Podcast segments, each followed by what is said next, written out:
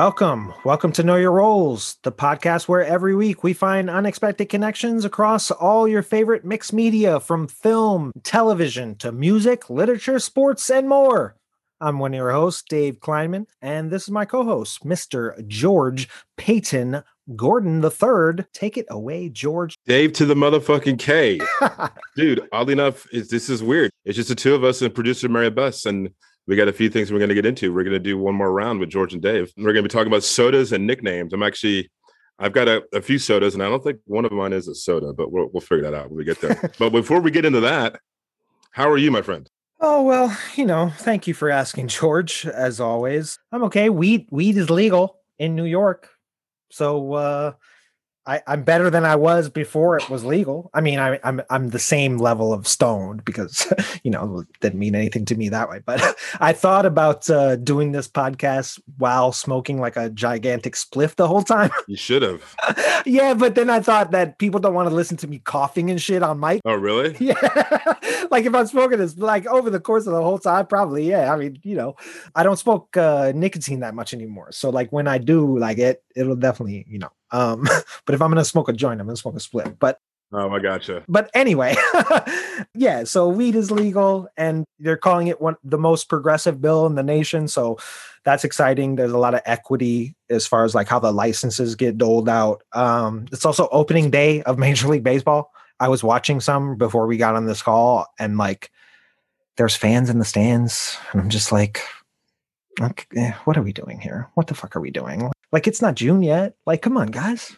You're gonna ruin it. Mm-hmm. but uh anyway, George, before I take us too too far, how are you doing, man? What you, what have you been up to? I'm good. For our listeners, uh, Dave was nice enough to bring me by a bunch of tapes, so I've been listening to a bunch of tapes.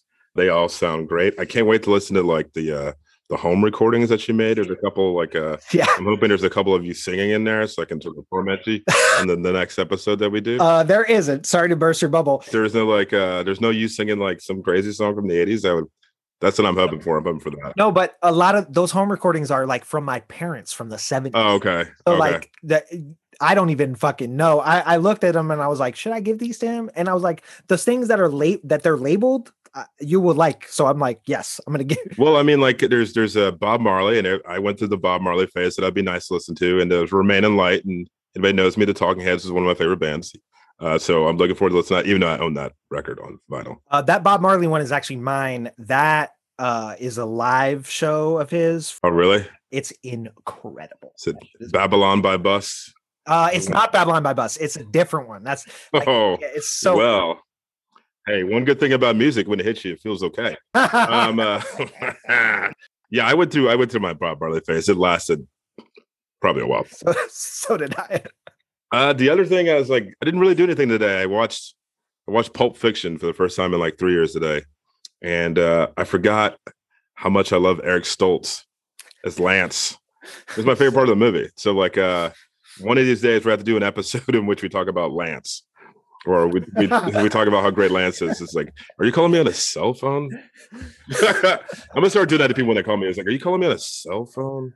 Prank caller, prank caller. This is the motherfucking mad dog right here. yeah, no, it's just awesome. Take the Pepsi challenge with that Amsterdam shit any day of the week. so he's so funny. Like he's just no wasted moments. In fact, uh, now I want to just go back and watch scenes with Eric Stoltz in different movies, and then wonder why Eric Stoltz did not play Marty McFly in Back to the Future because I was like the he, he got fired because he was like a little too serious. We're like, hey man, this is like a this is a time traveling movie. Take it easy. they wanted Michael J. Fox and he couldn't do it. He couldn't do it, yeah. So they hired Stoltz and they shot like half the movie with Eric Stoltz, and then Michael J. Fox became available, and they were like, this isn't working. Yeah, and they yeah they canned him. Yeah, the story was Meredith Baxter, who was who plays the mom uh, on uh, uh what the fuck is the name that show?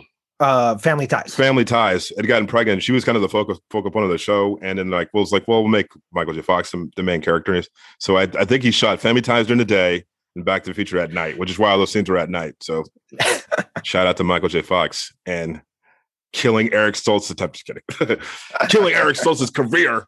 But no eric stoltz crack, cracks me up. Anyway enough of all of that. Let's go ahead and open this bar on tap today we're going to be talking about the ncaa's final fours the men's and the women's the New York City's mayor race. Who's running? Lots of people, if you haven't heard. And uh, producer Mary Bess is going to join us to talk about the Falcon and Winter Soldier. So we talked about this briefly yesterday. So let's get into it. We're going to talk uh, about the uh, the women's and men's finals four, and I know you have some thoughts about the women's final four. So I'll let you lead off with that.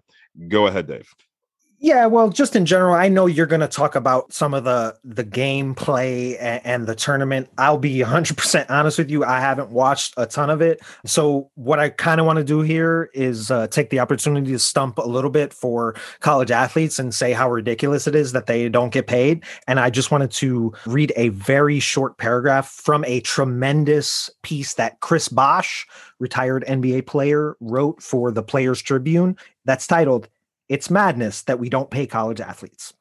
The NCAA makes more than a billion dollars a year, hundreds of millions, which come from March Madness alone television tickets, food, drinks, jerseys. They're making money from dozens of places at once. Meanwhile, the players responsible for the product are not allowed to profit. And don't even get me started on the women's side, which is even more skewed against the athletes. Not only are women's basketball players unable to profit from their incredible contributions to the college game, they're still having to fight for the most basic levels of equality in terms of treatment, coverage, and respect. So that's uh, Chris Bosh. We saw his words play out just a couple of weeks ago when uh, some pictures went viral from the disparity in uh, training facilities that like the NCAA set up. And producer Mary Bess uh, linked to it on our, on our Instagram. The men had like a full world class gym set up, and for the women, they gave them a fucking janitor's closet with like two barbells. It's ridiculous. Um, but so I just want to give a little bit of love to uh, the women's game. And like I said, I haven't watched a ton, but I did watch a bunch of the UConn games. And uh, Paige Bueckers, man, she's legit. She is the real deal. 19 years old, the first freshman to ever win the AP Player of the Year and uh, she's having a great tournament. She's setting records every game. She's also uh, helping the men because her friend is Jalen Suggs on Gonzaga. I don't know if you know this, George, but she I did, yeah. He, apparently, he credited her for giving him like a awesome pep talk that like picked up his game and shit. So she's killing it on uh, all levels and. Uh, that's the thing. I'm I'm I've just praised a UConn player, and then I'm just going to end this by saying something that George and I maybe disagreed about a little bit, but uh, that UConn game against Baylor, that's a fucking foul. That was a foul. That was a foul. And if that player wasn't on a team, if her jersey didn't say UConn and her jersey said like uh IUPUI or some shit, ooey pooey, that call would have been different. But uh anyway, that's uh that's all I got on the on the uh, NCAA. The only the, the only thing in the men that caught my eye was that Oral Roberts won a couple of games. And like I don't really know anything about Oral Roberts other than have just hearing the name before. And I imagine that it's a bunch of like dental students uh, and orthodontal students playing basketball. Oral Roberts, oddly enough, won two games. They were a 15 seed that beat the two seed and then beat the seven seed. They beat Ohio State, the two seed, and then Florida, the seven seed. So that's pretty incredible. So, like about the Baylor Connecticut game, Baylor's coach is oddly enough four and five against Geno Auriemma. And even though with all their national championships, I believe that UConn has won 13 of them. that haven't won one in five years. So in essence, like the game is actually kind of caught up to them. And Kim Mulkey is the name of the Baylor coach. Uh, kind of caught up to them. I the the foul like in football, you can consider there's like a foul on or there's a holding call on every play. They just don't call every time. Do I think she was fouled? Yes. So I think it was a great no call as well. So the women's final four is Stanford, UConn, South Carolina, and Arizona. Arizona is kind of crashing the party. Everybody else is a number one seed. Stanford is the the number one of all number one seeds. And oddly enough, the, the head coach of Stanford is the NCAA leader in wins, and it's actually not Geno Auriemma, it's uh, Tara VanDerveer. So um, they're the best team in the country. I'm actually pulling for South Carolina because the coach of South Carolina is Dawn Staley.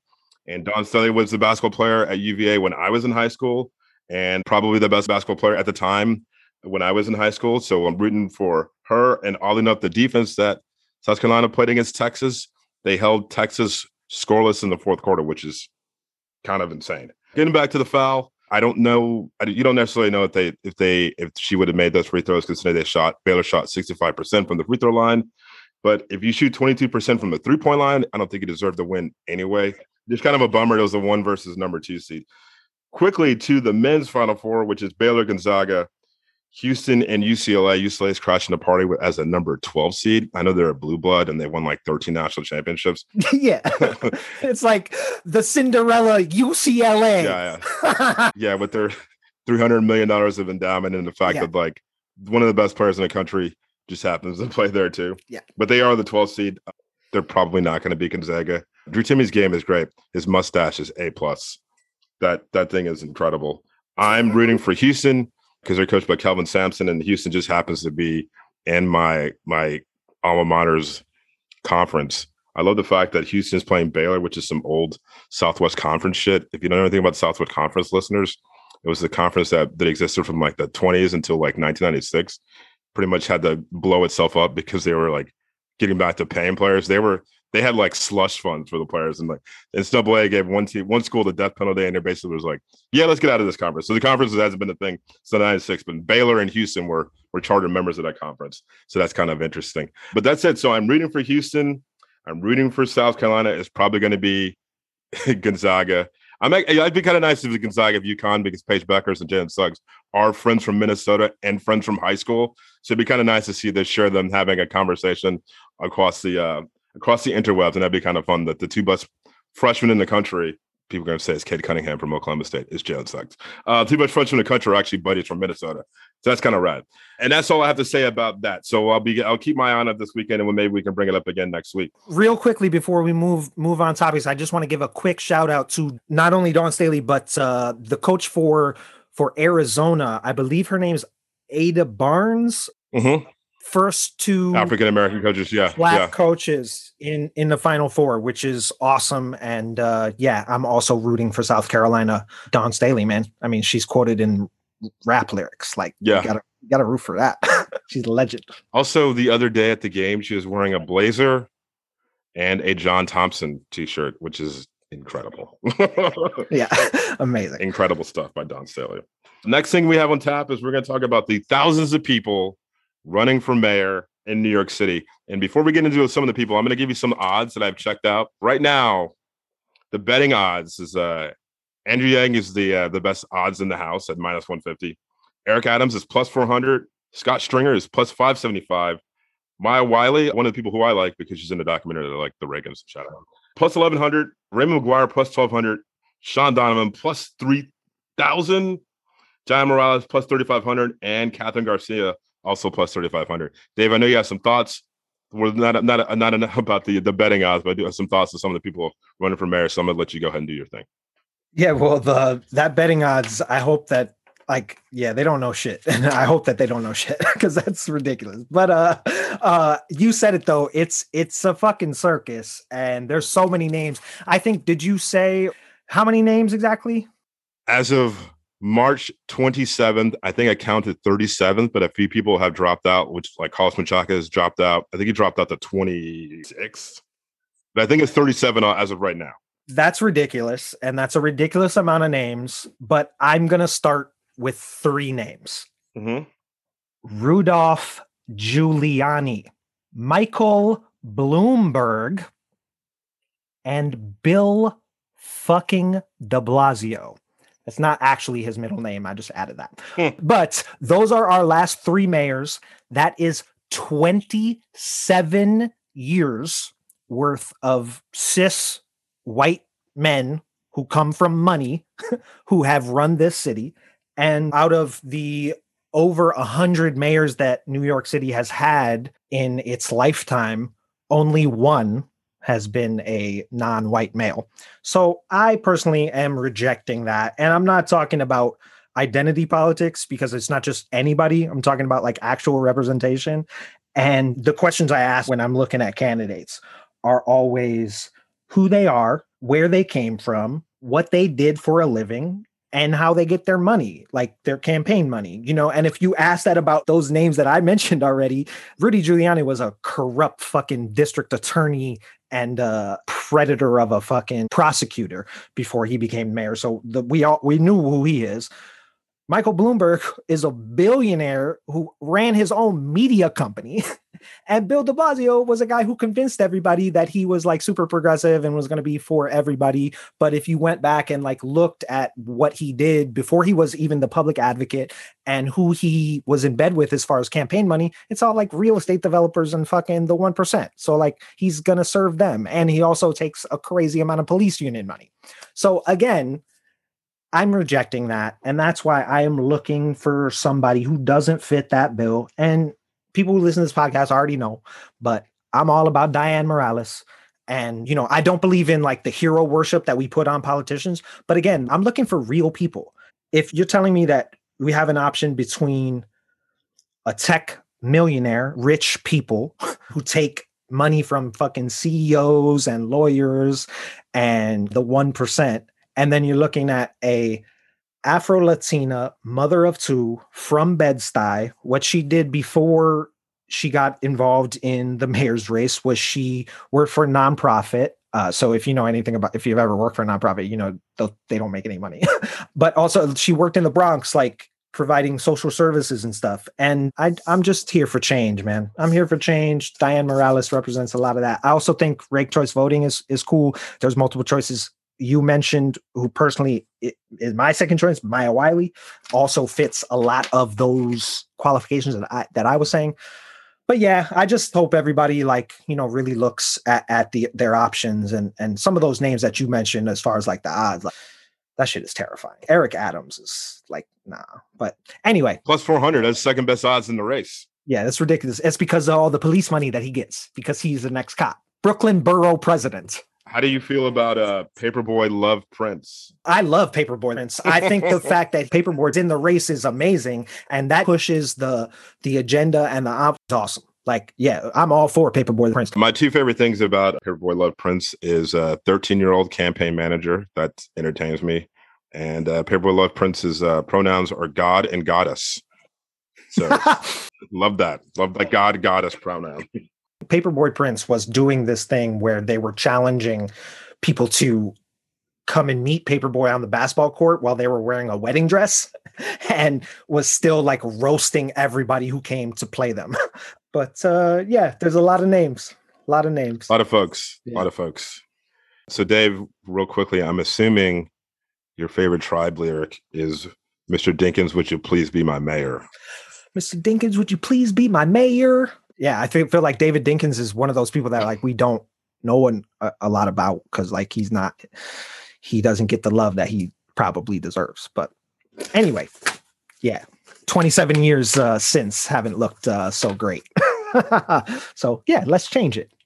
Let's change New York. Let's do it. We can do it. Finally, Dave, on tap, we're going to talk a little bit about the Falcon and the Winter Soldier, and to help us out is uh, going to be Producer Mary Bess, producer Mary Bess, we're going to let you lead off this last thing we have on tap, The Falcon and Winter Soldier. And I know you have some thoughts on the TV show and you've watched the first two episodes. What did you think? Uh, indeed, I have. I've watched the first two.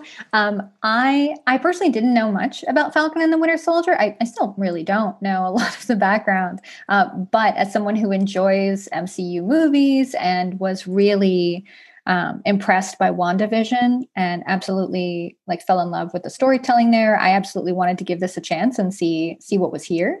Um, and I know George, you brought up to us in uh, to to Dave and myself in prior conversations. Um, a lot of these underlying issues, a lot of these undertones that we're seeing, uh, racial undertones, uh, government um, participation uh, with regards to like the uh, the superheroes and you know their usefulness and like their relationship um, and there was this really wonderful article that you shared from inverse by i believe it's Dais Johnston is the name of the writer mm-hmm. um, who shed a lot of really um, interesting perspectives on these episodes and one of them is you know how the MCU is approaching this particular series in a very different light with regards to the, the role of the government and the military. And they say directly that um, while Sam and Bucky deal with issues with those in power, they are simultaneously fighting against those in the same position. The only difference is how they intend to fix things. And of course, this writer is talking about the flag smashers who rise up and say they want things to be the way they were. They feel like they were forgotten because they didn't disappear in the blip. Uh, so I'm curious, um, seeing as you've read that article, obviously you shared it with us, um, what your thoughts are around this role of the government and the military, which we're seeing painted in a bad light, where we perhaps haven't seen that before. Well, I mean, like, there's two things that, like, I definitely want to bring up. That the reason why I was going to watch in the first place is like Anthony Mackie is a or was a bar owner, so he has already have a high approval rating in my house anyway, um, uh, in Bed-Stuy. So, and I already like him. Anyway, odd enough, I was watching um Half Nelson last night. I was like, oh yeah, Anthony Mack is in this, and he's so good in that movie. It's an amazing movie. But the, I guess the the major thing was is like for me, like I think I was expecting something different. I was pleasantly surprised what they were what they were doing. And then I, I read another article that I probably should share with y'all. And the the main, I guess, like plotline of the of the show, and uh, Anthony Mackie's character is plays this character called Falcon. And he's like, why would I want to to, be the leader or represent a country that doesn't, in essence, represent me? So and and when they were doing that, I was like, wow, they're going to really address some a lot of things that like lots of people, as somebody is from the from a military family, it's like you have to think about, like just based on that. So I've been pleasantly surprised because I was hope I was I thought they were going for like Bad Boys or Tango and Cash or like an '80s like buddy cop movie, but it's a little bit more nuanced, and I've and I've, I've been entertained by the first two episodes.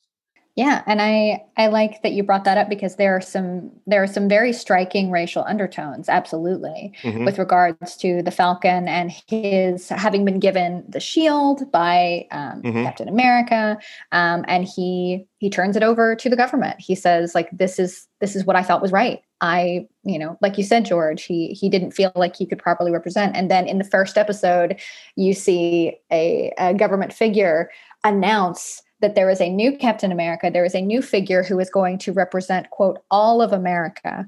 And mm-hmm. there's a lot to get into there, of course, which we don't have time for all of it. But, you know, the creation sure. of Captain America himself as a character in 1941 has always been um, an enticing, an enticement. Like he's a recruitment tool ultimately for men of that time, young mm-hmm. men. He glamorized service. Um, so it was very much in keeping with recruitment for the military serving your country um, which you know i personally i have respect for people who do that I, I i'm certainly not going to to sit on this podcast and and criticize um, but I, I will say that when when it comes to to the military i feel like the military especially the us military has had a bad uh, bad track record when it comes to mm-hmm. equality when it comes to um, racial sensitivity, women's rights, uh, trans people serving in the military, um, and of course, you know, war in and of itself being a terrible uh, way to um, to um, build bridges with other countries, or to mm-hmm. uh, uh, perhaps I should say, there's more of an effort to destroy bridges with other countries than there is to build them. Um, and to, mm-hmm. So to me, when I think of military, unfortunately, my mind goes to um, toxic masculinity. My mind goes to people being mistreated, yeah. um, and it's unfortunate because I think there are some really wonderful people who who want to do good and who who do enlist to to fulfill a greater purpose than themselves, which I think is a wonderful effort. Uh, but with regards to this show, um, yeah, I think it's it's definitely interesting. Like the character Isaiah, who is apparently another super soldier who um, other folks didn't even know about, but Bucky kept quiet because this man, instead of being praised or, you know, awarded for his heroism is in fact imprisoned for many many years which i think is definitely a nod to our carceral system and the and the uh, the terrible mm-hmm. the terrible injustice that exists in our carceral system. Um, but but George, I'd like to know what you think of that. Yeah, that, that part was uh the part of the show was interesting because like you is like how upset the character was when he found out there was like others, and then like he's like I was did all the exact same things, but I didn't get any of the the glory for it. And then when I was trying to sort of like I guess become something, it was like I was thrown in jail for for I guess he was in jail for like 30 years or what, however long the character was in jail for. No, um, um, it's there's a comic that uh, that is based on that oddly enough is not in print anymore, and I'd love to find that comic and that writer, and maybe we can have him on the show. But um, yeah, just like talk about like the, the the themes that they were going for and some of the things that they wanted to talk about because it's like it's in the world of comics you usually don't you usually don't get that heavy and uh, that this is these are heavy themes because they go along with with Tuskegee Airmen. There's a lot of things that they're they're, they're addressing just just very very subtly, uh, like testing that, that that were done on on men and women uh, that uh, brown people in the, the 20s and 30s and the 40s, and it's um it's it's an interesting take that they're going for, and I, I'm I'm I'm, I'm I want to see how where they're going to go with it. But as of right now, I'm I'm enjoying what I've seen. Same, same, George. And and before we completely um, before we leave this topic, I did want to bring up um, the the trauma that's addressed. I I think that it's it's been really interesting, um, specifically having watched WandaVision, uh, because obviously when the mm-hmm. blip mm-hmm. happens in the you know MCU film series, that is uh, heartbreaking. I was not prepared for it. I watched the movie by myself, not knowing that was going to happen because I don't have a prior knowledge of the comics. I, I've just enjoyed the films, but just it, it destroyed me. It was so heartbreaking. And then you see something like WandaVision, which for those who haven't seen it, um, I'll try not to spoil anything, but just to say that Wanda is so stricken by her grief that she she has to essentially create a new world around herself. Um, because she cannot come to terms with this grief that she feels. It's it's incredibly impactful. It's it's really beautifully done in WandaVision, and I was definitely intrigued to see them um, to see the, the the creators behind this series also lean into that mm-hmm. lean into this ptsd that bucky is feeling lean into the trauma that comes with you know serving serving in the military the trauma that comes with experiencing worldwide suffering, which we can definitely point to as something that has been a part of our society very very recently. Um, and then of course you know they've got they've got uh, you know they allude to these vaccines that have been stolen. Um, the new captain america sits in a chair in his very first interview on his high school uh, football field and says look here's the deal which as soon as i heard that i was like whoa biden? Hello? Hello? Hello, hello, President Biden. Um, I, I honestly don't know. Um, you know, and then of course, like the the people who are fighting and rising up, talking about um, wanting to go back to the way they were, which to me harkens to making America great again. So I think there are not only mm-hmm. very human themes that we're seeing of trauma and race um, and racial disparity, but also these incredibly poignant and very real, very tangible social and political um, themes that have popped up over the mm-hmm. last year and have have fully fully encompassed our lives. Um, I think it's very very interesting. Yeah, no, it's like um, just real quickly, just like it was, was just a couple years ago that the that the Pentagon admitted to using black soldiers as human guinea pigs in World War II, and that was what I was trying to trying to get to. So, and that's one of the things. It's like it's in essence that's what their that character is based in, in essence based about. So, yeah, no, I, I'm I'm enjoying it so far. I want to see where they go. I think this is like one of the things that I enjoy about watching television, like once or watching an episode of a show like once and then watching the next episode a week later is getting the opportunity to sort of to read op-ed pieces to to hear what other people think about what they do what, about shows and then not just just digesting it all at once consume, consume. yeah yeah just yeah. like just like you know i was like i you give me an opportunity to watch this and then process what i've just watched and then like I guess listen to podcasts like ours. Shout out to us. and another podcast and other like writings was like, and then when you get to the next episode, it's like I'm I'm ready again for this.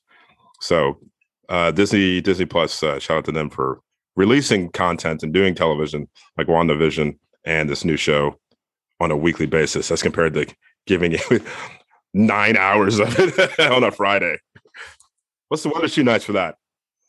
I like that format also. I think that that's everything y'all said is like really interesting. It, it makes me uh, pretty interested in the show. I, I kind of tend to like let that Marvel stuff miss me for a while and like I'll come back around to it. I, you know, once like the talk dies down because I'm not like, I'm just like that, not that keyed up on it. But uh, I think that's really interesting. I think it's cool that they're addressing all of those things in which you guys were talking about, um, especially for something that is like a, a a part of like the Captain America story because of exactly what you said, Mary Bess, about why Captain America was created. You use the word recruitment. I I would maybe say propaganda, and I I agree with you. And I would never um, go after like members of the military, but you can go after the military industrial complex. And there is a relationship between the military industrial complex and all entertainment, like comics, movies, everything. And it's not you know it's not great like i said uh the word is propaganda and like you know like 24 i don't know if you guys know this but like t- things like 24 like 24 was created by Dick Wolf with the Bush administration to sell the war on terror. And uh, yeah, so it's it's it's awesome that they're like trying to be responsible with it and they're trying to like talk about that kind of relationship. And uh, yeah, I think that's cool. I, I want to check that out. All right, so we're gonna move on from bar talk. We're all tapped out. So now we're going to jump into this week's game. Uh, every week on the Know Your podcast, we take two things that seem to have nothing in common and we find ways to connect them. I'm excited about this week because this week we're talking about sodas and nicknames. And I'm a big soda drinker. I'm 42, almost be 43. I don't drink coffee.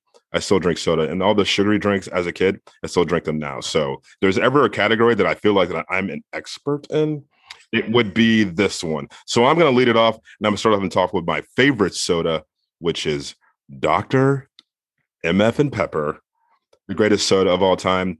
I feel that like um, I think I drink about a gallon of it a week. There was this one time I was bartending, and this guy came to the bar and was like, "Hey, you wouldn't happen to have Dr. Pepper on the soda gun, would you?" And I think I almost had a stroke because if we did, either I would be big as a house or two, I would be dead. So seeing that Dr. Pepper is uh, my favorite soda and the greatest soda of all time, I feel like I should give it the greatest nickname of all time, which is the only thing that I retained from my four and a half years of being in film school. Shout out to me. I went to film school, but I was the worst film student in film school. Just just to give you why I never ever mentioned it. It was like, you went to film school? It was like, yes. Were you any good? I was like, no. I was just there to have a good time. Anyway, my my the the, the two movies that I love the most that we watched in my my film courses was Cops and The General, starring Buster Keaton. And Buster Keaton has my favorite nickname of all time, which is the Great Stone Face. So Dr. Pepper is the Great Stone Face of nicknames. Dave. There's so much to unpack there. Like I, I'm gonna just keep this rolling and, and do mine, but but first of all, like we've known each other for years. Like I did, I never knew you went to film school. like I did, yeah. I went to University of Memphis. I mean, I know you went to Memphis, but I didn't know. Yeah, no, I, I majored in funneling beer and and uh, and uh, illicit pharmaceuticals. Uh, I I also went to film school, and I wouldn't say I was the worst student, but I'm going to be like the 40th most successful of, of that class because yeah, there were some people in it who got a lot of uh got a lot of love and still get a lot of love but uh that's for a different time. Anyway so i'm gonna go with my first uh soda which is just weird to say because i grew up probably until i was about 20 saying the word pop and uh because i'm from chicago i'm from the midwest it's what we say like it wasn't a thing it was just like what we said and then you know it became a thing once i get to college and everyone was like oh and so after years of like hearing about it I, I probably just like you know, uh, subconsciously uh, stop stop saying it. But uh, soda pop. anyway, uh, my first one is both a nickname and a soda that it is what it sounds like it is. It is what it sounds like it is, and that is why the soda is Jolt Cola. And if you thought that that would be the uh the soda with the most caffeine, you're right, because it is. and uh, you might know that. And their fucking slogan for this soda is all the sugar and twice the caffeine. so again, it is what it says it is. That's why, as a nickname, going from the world of sports, full of great nicknames, old timey baseball, and that is, of course, Mordecai Three Finger Brown. Nice. Mordecai Three Finger Brown, it is what it says it is. So at age of 5, he lost half of his index finger in a accident involving a piece of farm machinery. and then like the next year he had another accident chasing rabbits. Like you can't make this shit up. and he mangled one of his other fingers. And like there's a picture, you'll link to it. His hand, it looks like it's so mangled and rough. And but but also it led to him developing a wicked curveball. And he was a great pitcher. So uh yeah, Jolt Cola is the the Mordecai three finger brown of uh sodas. Sure. A plus first choice. A plus. A plus. Coming in hot. All right, so my next one is uh doesn't really I guess have like a like a name. I'm just gonna call we're just gonna call it orange soda. And the reason why I chose orange soda is orange soda is universally good. Whether it's Sunkist, whether it's Orange Crush, whether it's the generic grocery store brand Uh, shout out to Kroger and all those other grocery stores in America that have their own brand of orange soda. In essence, they're kind of all the same. They're all universally good. And the, the nickname that I have, I want to choose something like everybody says is like, that is a great nickname, even though the guy who had this nickname was like, listen, I kind of don't want to be known for that, even though it is a great nickname. And a universally great nickname is AK 47. I'm talking about Andrei Kirilenko, who oddly enough was Russian, just like the AK 47. His initials are AK, and he wore the number 47. So either you got to be self aware or you don't got to be self aware. But I know he wasn't a big fan of that nickname. I just think it's great. And anybody, you ask anybody who loves that, they're like, that nickname is incredible. Anyway, Andre AK 47 Kirilenko is the orange soda nicknames. Uh, as a guy for, for as as a guy who didn't like that nickname, like you can answer the question not self-aware. like I never knew he didn't like I I thought he clearly had to lean it like his number is 47 like rumor has it he didn't like it because he was he's Russian and he's you like can just change your number, dude. Just change your fucking number. He's like, yo, this guy's name is AK and his number is 47. Oh my god, AK 47? What? I, I guess uh, you know, they call him Kalashnikovs where he's from. So yeah, yeah, yeah. He was he was rumor has it he did not like the nickname AK 47. rough. Um, Everybody else did though. Everybody else loves that nickname. all right. So my next one, I'm going with one that like if you're not of a certain age, and I also it might have been regional, but you might not remember. There was a little product that was created in the 80s and then kind of shelved because it didn't do well and then rebranded and then it went away again. and that I'm talking about, of course, is Coke 2. Now you might know it as New Coke, which is like the unofficial name, and then they rebranded it to make it Coke 2. It was a flash in the pan. It didn't last, it didn't sell, nobody cared about it. It's one of those things that I had to like I remember years ago having a feeling of like did that even exist or was it in my imagination? Because i remember asking people and they're like i know what was coke too? like nobody had coke too. if i remember correctly it just tasted like pepsi. You know what i mean? Like it was just like more sugary coke.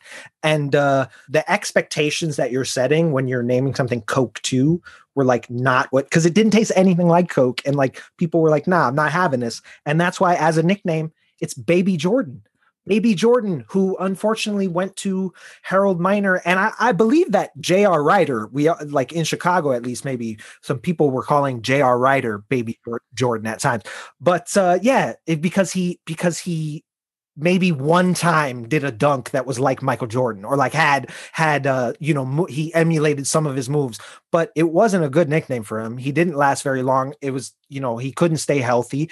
But when you had that kind of pressure on you of being called the next Michael Jordan and and Mhm. keep in mind this is in the 90s like jordan was still playing. He was still playing. So how do you jordan fucking hated it obviously. So anytime he he was going to go after harold miner you know uh, to no fault of his own. And uh yeah it took a toll on harold miner like and again coke 2 didn't work. Like don't call it that. Mhm. call it something else. Make it a new thing. So yeah coke 2 is the baby jordan uh sodas. George All right, so for my third soda, we're gonna go. We're gonna do a little regional. This is a shout out to friends and family from below the Mason Dixon line because this is a soda I don't think ever made it on the national level. And the soda I'm talking about is called Sundrop. And for those of you who've never heard of Sundrop or ever even knew of Sundrop, so drop Sundrop in essence is bootleg Mellow Yellow, which is in essence bootleg Mountain Dew, but it's also disturbingly caffeinated and honestly probably could kill you I think you could like clean like like uh like metal with it. It's also very very good. and uh if you I, I wish Sundrop was a thing. I've I've known dudes who would drink like three and four sun drops a night, which is insane. Yeah, it's a, just a, it's a delicious soda. It's it's it really is like blue like mellow mellow yellow. Um anyway, the sun drop, the nickname that I have for sun drop is because you cannot drink this on a consistent basis because this will kill you. So I figure I'm gonna use a regional musician and their nickname, which is the killer. And Sundrop is the Jerry Lee Lewis of sodas, the killer. Oof. Dave. yeah, two I yeah, two things I want nothing to do with. Um, Sun Sun Drop is Sun Drop will mess you up. It's delicious though. yeah, it's it does sound delicious. Um, yeah, I never I had never heard of that before. You don't see it. You don't see it. Uh, I've I've never seen it outside of Tennessee, Mississippi, Arkansas. Yeah, no, i am trying to think. It's like he even he even maybe I don't even know who owns it, but no, it's it's it's lethal. I think you're right, George. I think it's it's regional. Yeah, no. I have you ever had a sun drop? I, I I think I've had one perhaps years and years ago, but it was not something I drank consistently. But I definitely am familiar with it. But I think, yeah, I think it's definitely like the southeast uh, Tennessee, Mississippi area. It's a brutal soda. so I, I'm I'm gonna meet your um like obscure uh locale specific soda with with one of my own and that is the national soda of Peru.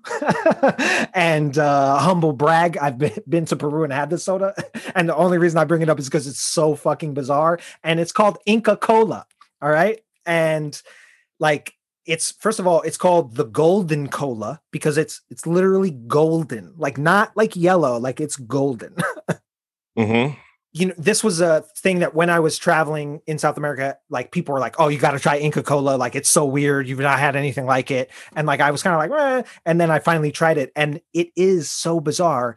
And what it what it actually is is lemon verbena soda, which is like an herb. It has like a slightly medicinal quality, but what it tastes like is what they say it tastes like, and what it actually does taste like, according to me, is bubble gum.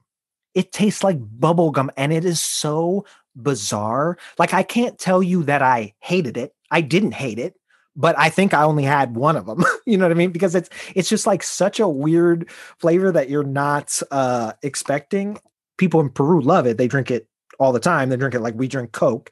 And it is owned by Coke, I think. Eventually got bought by Coke. And I think you might be able to get it here, but it's definitely hard to find. And that's why, as a nickname, it's kind of an obscure thing. And it's it's definitely uh locale specific, and that's the White Mamba.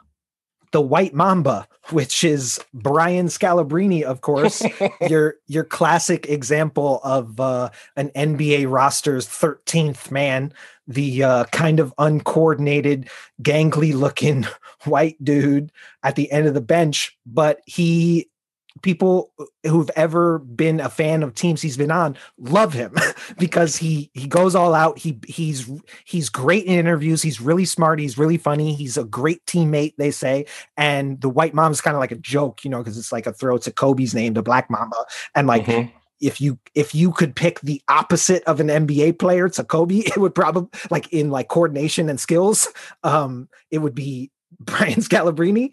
And uh, yeah, that's a name that I think originated in Boston, but uh, Stacey King in Chicago kept that going. And uh, yeah, that's a great name. The White Mamba is uh, the Inca Cola of sodas. So, okay. All right. So before I get into my next one, I want to power rank the the, the, the sodas of this this this uh this I guess this genre of soda. It's like it would go number three, mugs. Number two, Barq's. And then number one, the best root beer, which is Abita from uh, Louisiana. They also make great beer, Purple Haze. Shout out. Anyway, so when I was thinking of like uh of like the best uh root beers, I wanted to think of like some of the best like artists of all time. And I'm thinking about some of the best nicknames of that artist. And everybody's to say the God of the Soul is the, his best nickname. It's actually not the best James Brown nickname is the hardest working man in show business, Mr. James Brown. And Abita is the the hardest working root beer in America. So they are the James Brown hardest working man in show business of, of, of root beers and sodas. Dave. I love that. Uh, all right. So for my next one, I'm going to pick two things that we should all just stay away from. and, and uh, one is a thing that I didn't know existed until the research for this podcast, and that is a soda called Pepsi Fire. and if you if if if you still want to know like more uh it's a cinnamon soda so it's basically like fireball with with like more sugar and less alcohol it sounds disgusting. It's also got 69 grams of sugar. The recommended daily intake of sugar is 50 grams. yeah. so it's like funny, but this shit will kill you. Uh, so regardless of what it's called, like Pepsi Fire, like this shit is dangerous and it should be a fucking crime to sell it, which is why, as a nickname, it's the Gipper, the Gipper, that of fucking Ronald fucking Reagan. And, uh, you know, we won't uh, spend too much time on Ronald Reagan, but again, just like Pepsi Fire, if you don't take that shit seriously, it will fucking kill you. Ronald Reagan will fucking kill you, especially if you're not a rich white man. We've this is this is the second Reagan. We've said Reagan was mentioned earlier from the yeah. Pepsi Fire is the Gipper, and uh, yeah, I was listening to uh, the song Reagan by Killer Mike when I wrote this. Oh, I gotcha. like the only time I've ever uh, willingly, like, gladly chanted at a concert. nice. was when Killer Mike got us all to to shout "fuck Ronald Reagan." Good times, George. So my last one is a is a controversial choice. Um, uh, I didn't know what to do with this one. I first off, um, is it a soda? I don't know. Is it a chocolate drink? Possibly. It's it's actually I don't know if it's either one of those things because the amount of chocolate that's in it isn't is very little, and it's all just kind of just brown carbonated water. And uh, for some reason, I've never been a fan of the the nickname that's like self appointed. It was like it was like this is my nickname now, and uh, this is I think that's that's that's always been dumb. So I've never been a fan of those those athletes and those whatevers that is like I'm the blah blah blah blah unless it's like unless it's worthy. And the soda or drink that I'm talking about is YooHoo. Uh, I don't know what that is. I think YooHoo is weird. Chocolate drink, possibly soda drink, negative. So it is Gardner Mississippi Mustache Minshew of nicknames. It's a stupid nickname. You're not from Mississippi. You have a mustache, great. A lots of people have mustaches. You're not even a second. Gardner Minshew is the you're the only Gardner Minshew in your in your family, but yet you go by Gardner Mississippi Mustache Minshew the second. So you are the YooHoo of sodas because I can't describe you, and I think it's lame. Yeah. it is. It is lame. I yeah. think technically YooHoo is a uh, chocolate flavored drink. the chocolate flavored drink. It's like not even like real. It's it's like all processed shit anyway. Um, Producer Mary Bess, you want to weigh in on the YooHoo debate? Because like I was doing my research about YooHoo and I couldn't, I didn't understand what what it was. Indeed, I do want to weigh in because I I grew up I grew up with YooHoo. Um, my my dad would always buy it for road trips, and he always wanted to have a YooHoo in the car uh, to drink. And I've always just thought of it as chocolate milk. I mean, you've got you've got your Nesquik, you've got you know your your single uh, single serving Nesquik as well. But I feel like YooHoo falls into that category as well. Like I guess I don't see it as a soda. I see it. I but perhaps I just haven't had one in a while and I don't remember carbonation being a part of it. Is there is there carbonation? I I feel like I haven't had a you YooHoo in years, but I I feel like there it is slightly carbonated, isn't it? I think it is. It's uh it's it's made by the folks who make Dr. Pepper. That doesn't really mean anything. But the uh the ingredients are like it's bonkers with what's what's all that's in it. It's like uh let's see, I'm gonna be able to tell you. Uh, there's different flavors of YooHoo, by the way. Yeah, Didn't know that. I was going to say there's a strawberry YooHoo. There's a chocolate caramel drink. I mean, it's definitely it's definitely called a a chocolate drink. So it's a uh, high fructose corn syrup, whey. I think I say you pronounce that. No way. Yeah, exactly. Yes, way. Less than two percent of cocoa, non-fat dry milk, natural and artificial flavors, sodium caseinate, calcium phosphate, uh, palm oil. There's there's a lot of stuff in this. it's mostly just sugar. It's yeah, it's mostly it's corn syrup. Yeah. I mean, I I like it, but that's just me. Again, I have a I have a um I have a heartfelt connection to it from road trips with my dad. Oh, don't get me wrong. I also like it, but it's not good for you. Do you know? I'm gonna go. I'm gonna get a YooHoo after this podcast. So I'll let you know what you guys. I know. I feel like we all need to go out and find a YooHoo now. I'm gonna go get a YooHoo. I, I'm in. I would totally drink a YooHoo. Um, all right, I'm gonna go ahead and round this out, and I'm gonna mention a soda that's my favorite soda, and it's George, something you mentioned specifically, but I'm just gonna talk about it in a general sense, and that's root beer.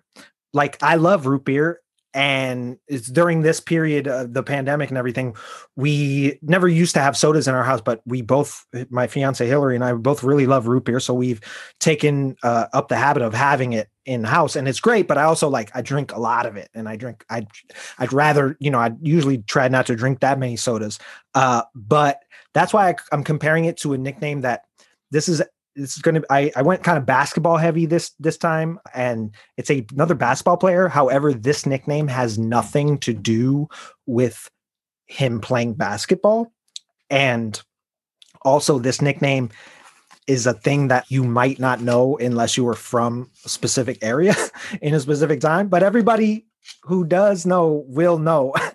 And uh that's no tippin Pippen That's no Tippin Pippen. And that is a name that everybody who was born in like 1985 or before uh, in Chicago knows because it's Scottie Pippen and it's his reputation of like going to places and not tipping. And he doesn't have a reputation of being like an asshole. So it's funny. It's just like he doesn't tip. And everybody knows that. And people in Chicago still love him. We still love Scottie Pippen. He's one of the best basketball players ever.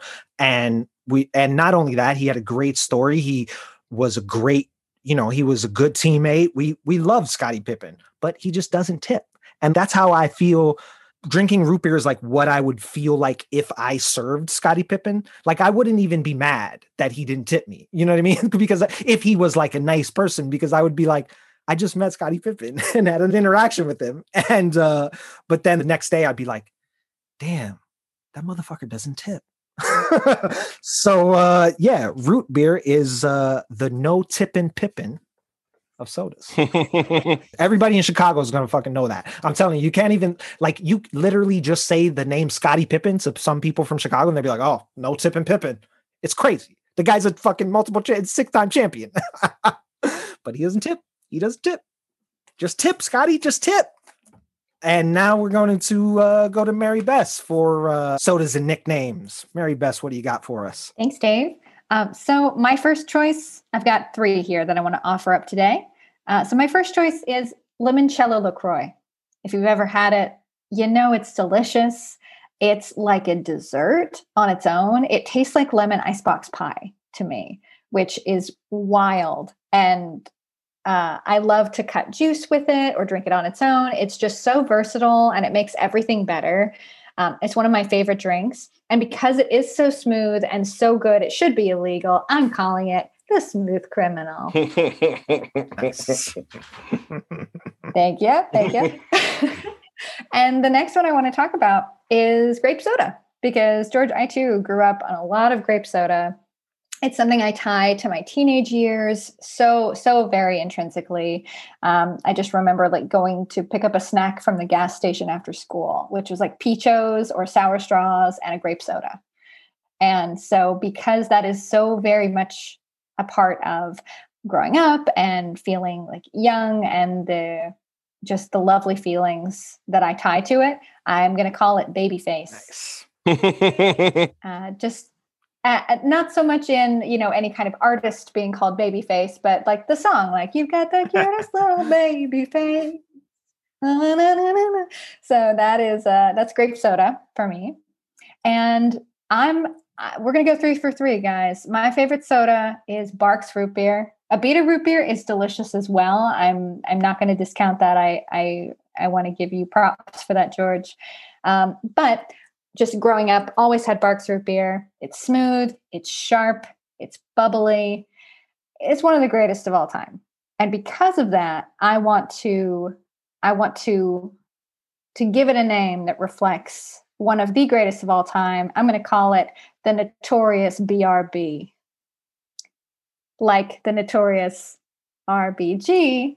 However, this applies to root beer. Barq's Root Beer, the notorious BRB. Nice. no, I'm not hating on Barq's. I think Barq's is delicious, and depending on the day of the week, was like what I.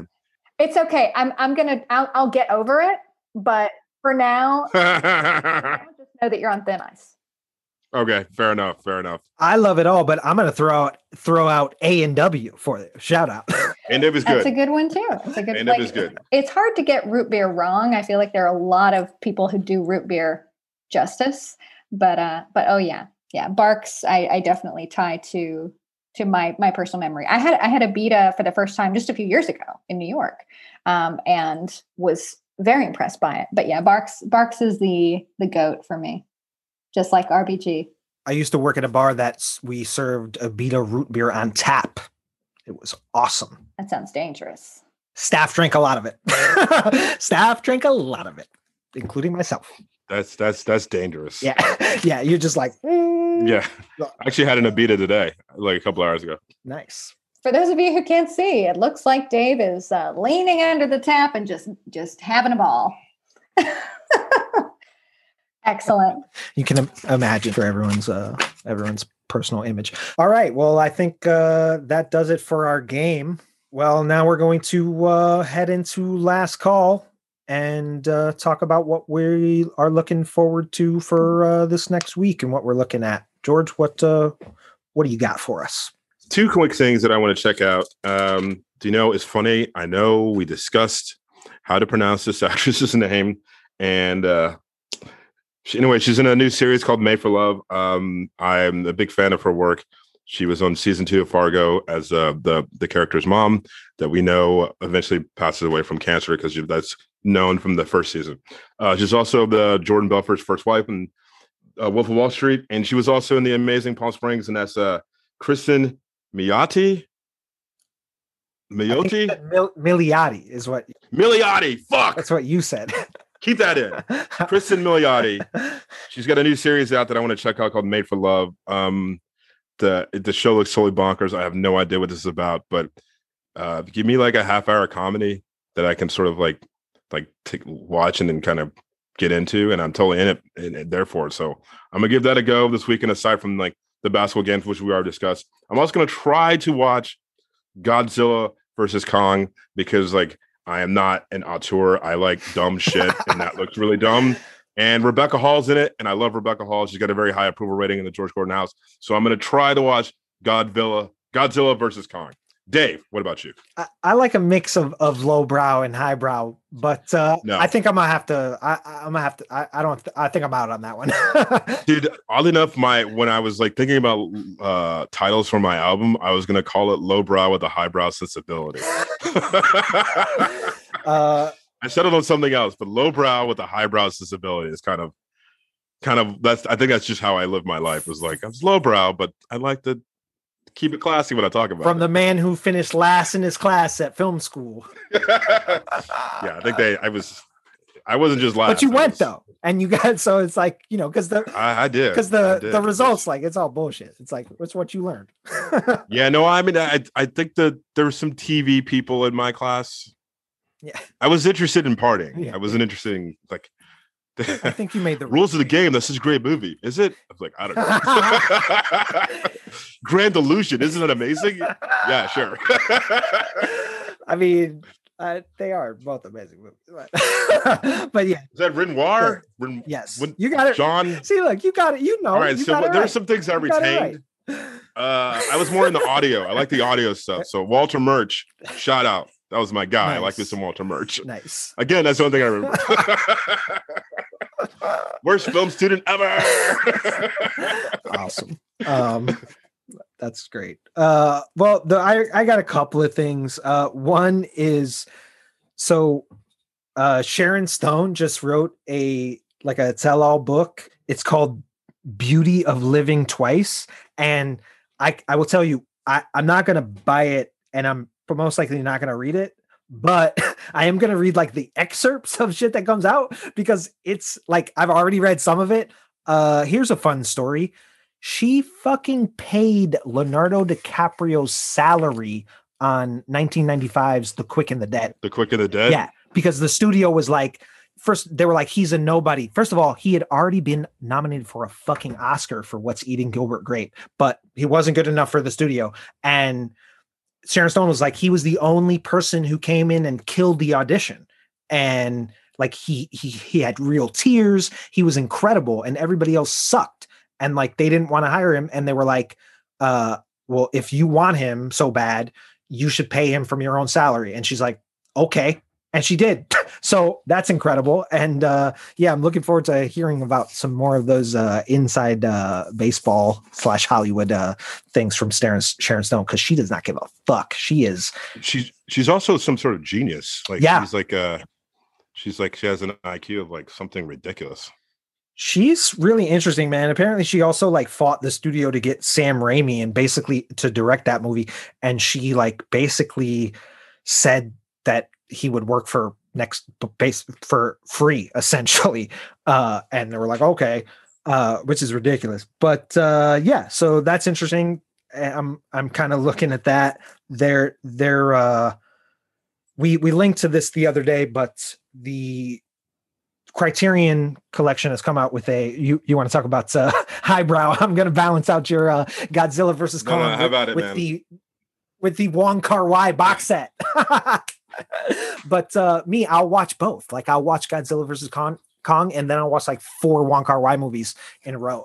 Um, but uh no it's really interesting because he he's saying that like he's kind of made them into different films because in the cutting process of like the restoration and everything he's he made some decisions that that uh, changed the movies so i'm interested in that. The only other thing i'm looking forward to i want to give a quick shout out to producer mary bess who is doing a fantastic job on our instagram page. And if you are not following please do because i I really think she is sharing some really awesome stuff, a lot of wide ranging stuff, and accents a lot of the stuff that we talk about on the show.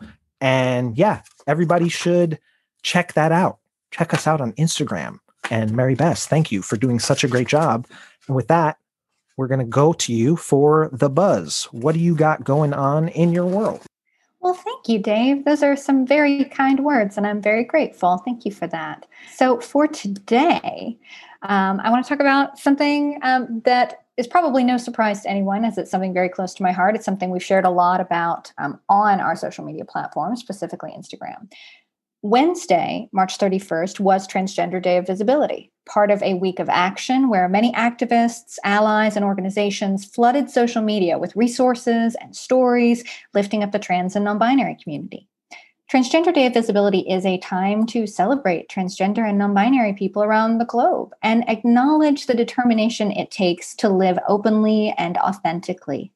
It's a time to talk about not just visibility, but about autonomy, safety, joy, and the ongoing strife faced by people living their truth in a world that, especially in this moment, tells them they aren't welcome. Right now, there are at least 44 anti trans bills moving across the country, and most are attacking children, children's sports, children's healthcare. You can find resources on where these bills are cropping up and what you can do to help via organizations like the ACLU and Athlete Ally, along with following the efforts of trans activists like uh, Schuyler Bailar, Chris Mosier, Raquel Willis, and Chase Strangio. Other steps you can take as an ally are to update your pronouns on your social media platforms. Acknowledge trans and non binary folk accordingly when they tell you who they are. Follow trans and non binary creators and activists. Participate in support groups and webinars. Educate yourself, not only by tuning into the LGBTQ plus community, but by doing your own research into the hardships they face and the scientific data, both medical and psychological, that supports affirmation and inclusion of trans and non binary people of all ages. Trans activists, organizers, and defense lawyers are doing their best to fight this narrative of hate, but they need help amplifying the message that trans people belong. If you're a cis ally, it's time to get loud. And to any trans and non binary listeners out there, we see you, we appreciate you, and we love you.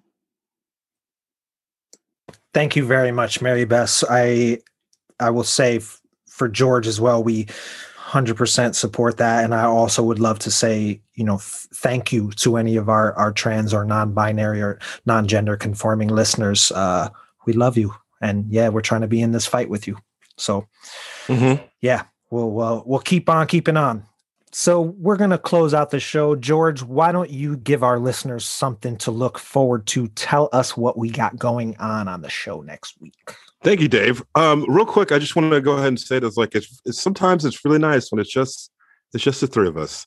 It's me and you and producer Mary Bess. We just have a good time and we can just sort of as if we're like holding hands across different parts of the internet. So again, it's very nice to see you guys. Oh, it's good to see you guys. Very nice to just have just just like just just the three of us. One one more round is all about just holding hands with your friends over the internet. Absolutely, absolutely. And then one day we'll all be in the same room together, and that would be nice. Um. Uh, anyway, next week. Sorry, I just I just blacked out for a second. Next week we have uh, we have my old buddy uh, writer and filmmaker Mike White. Looking forward to talking to him about all kinds of things. Uh, he's a big baseball fan. I'm sure we're gonna get into St. Louis Cardinals baseball and fandom. In fact, he sent me a text randomly today, and it was just a gif of Ozzie Smith doing a backflip. So super excited to have Mike White on next week. Uh, Dave. Yeah, well, I'm uh, I'm super excited to talk to Mike White as well. I, I'm also he's also a friend and uh, just a great friend of the pod, friend friend of the pod, and uh, great guy. I think that's going to be a super fun app.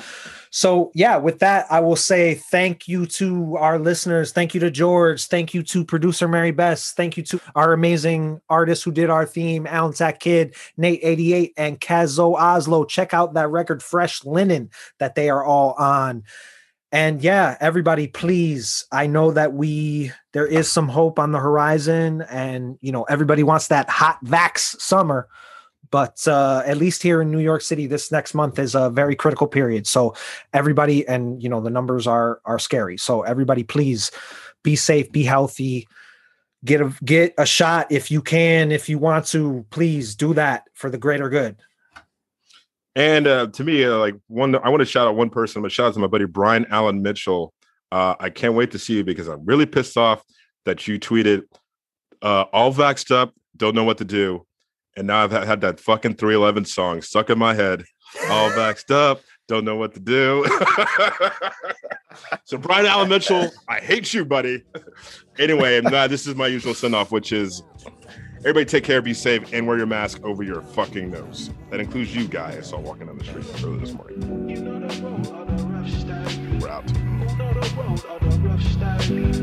You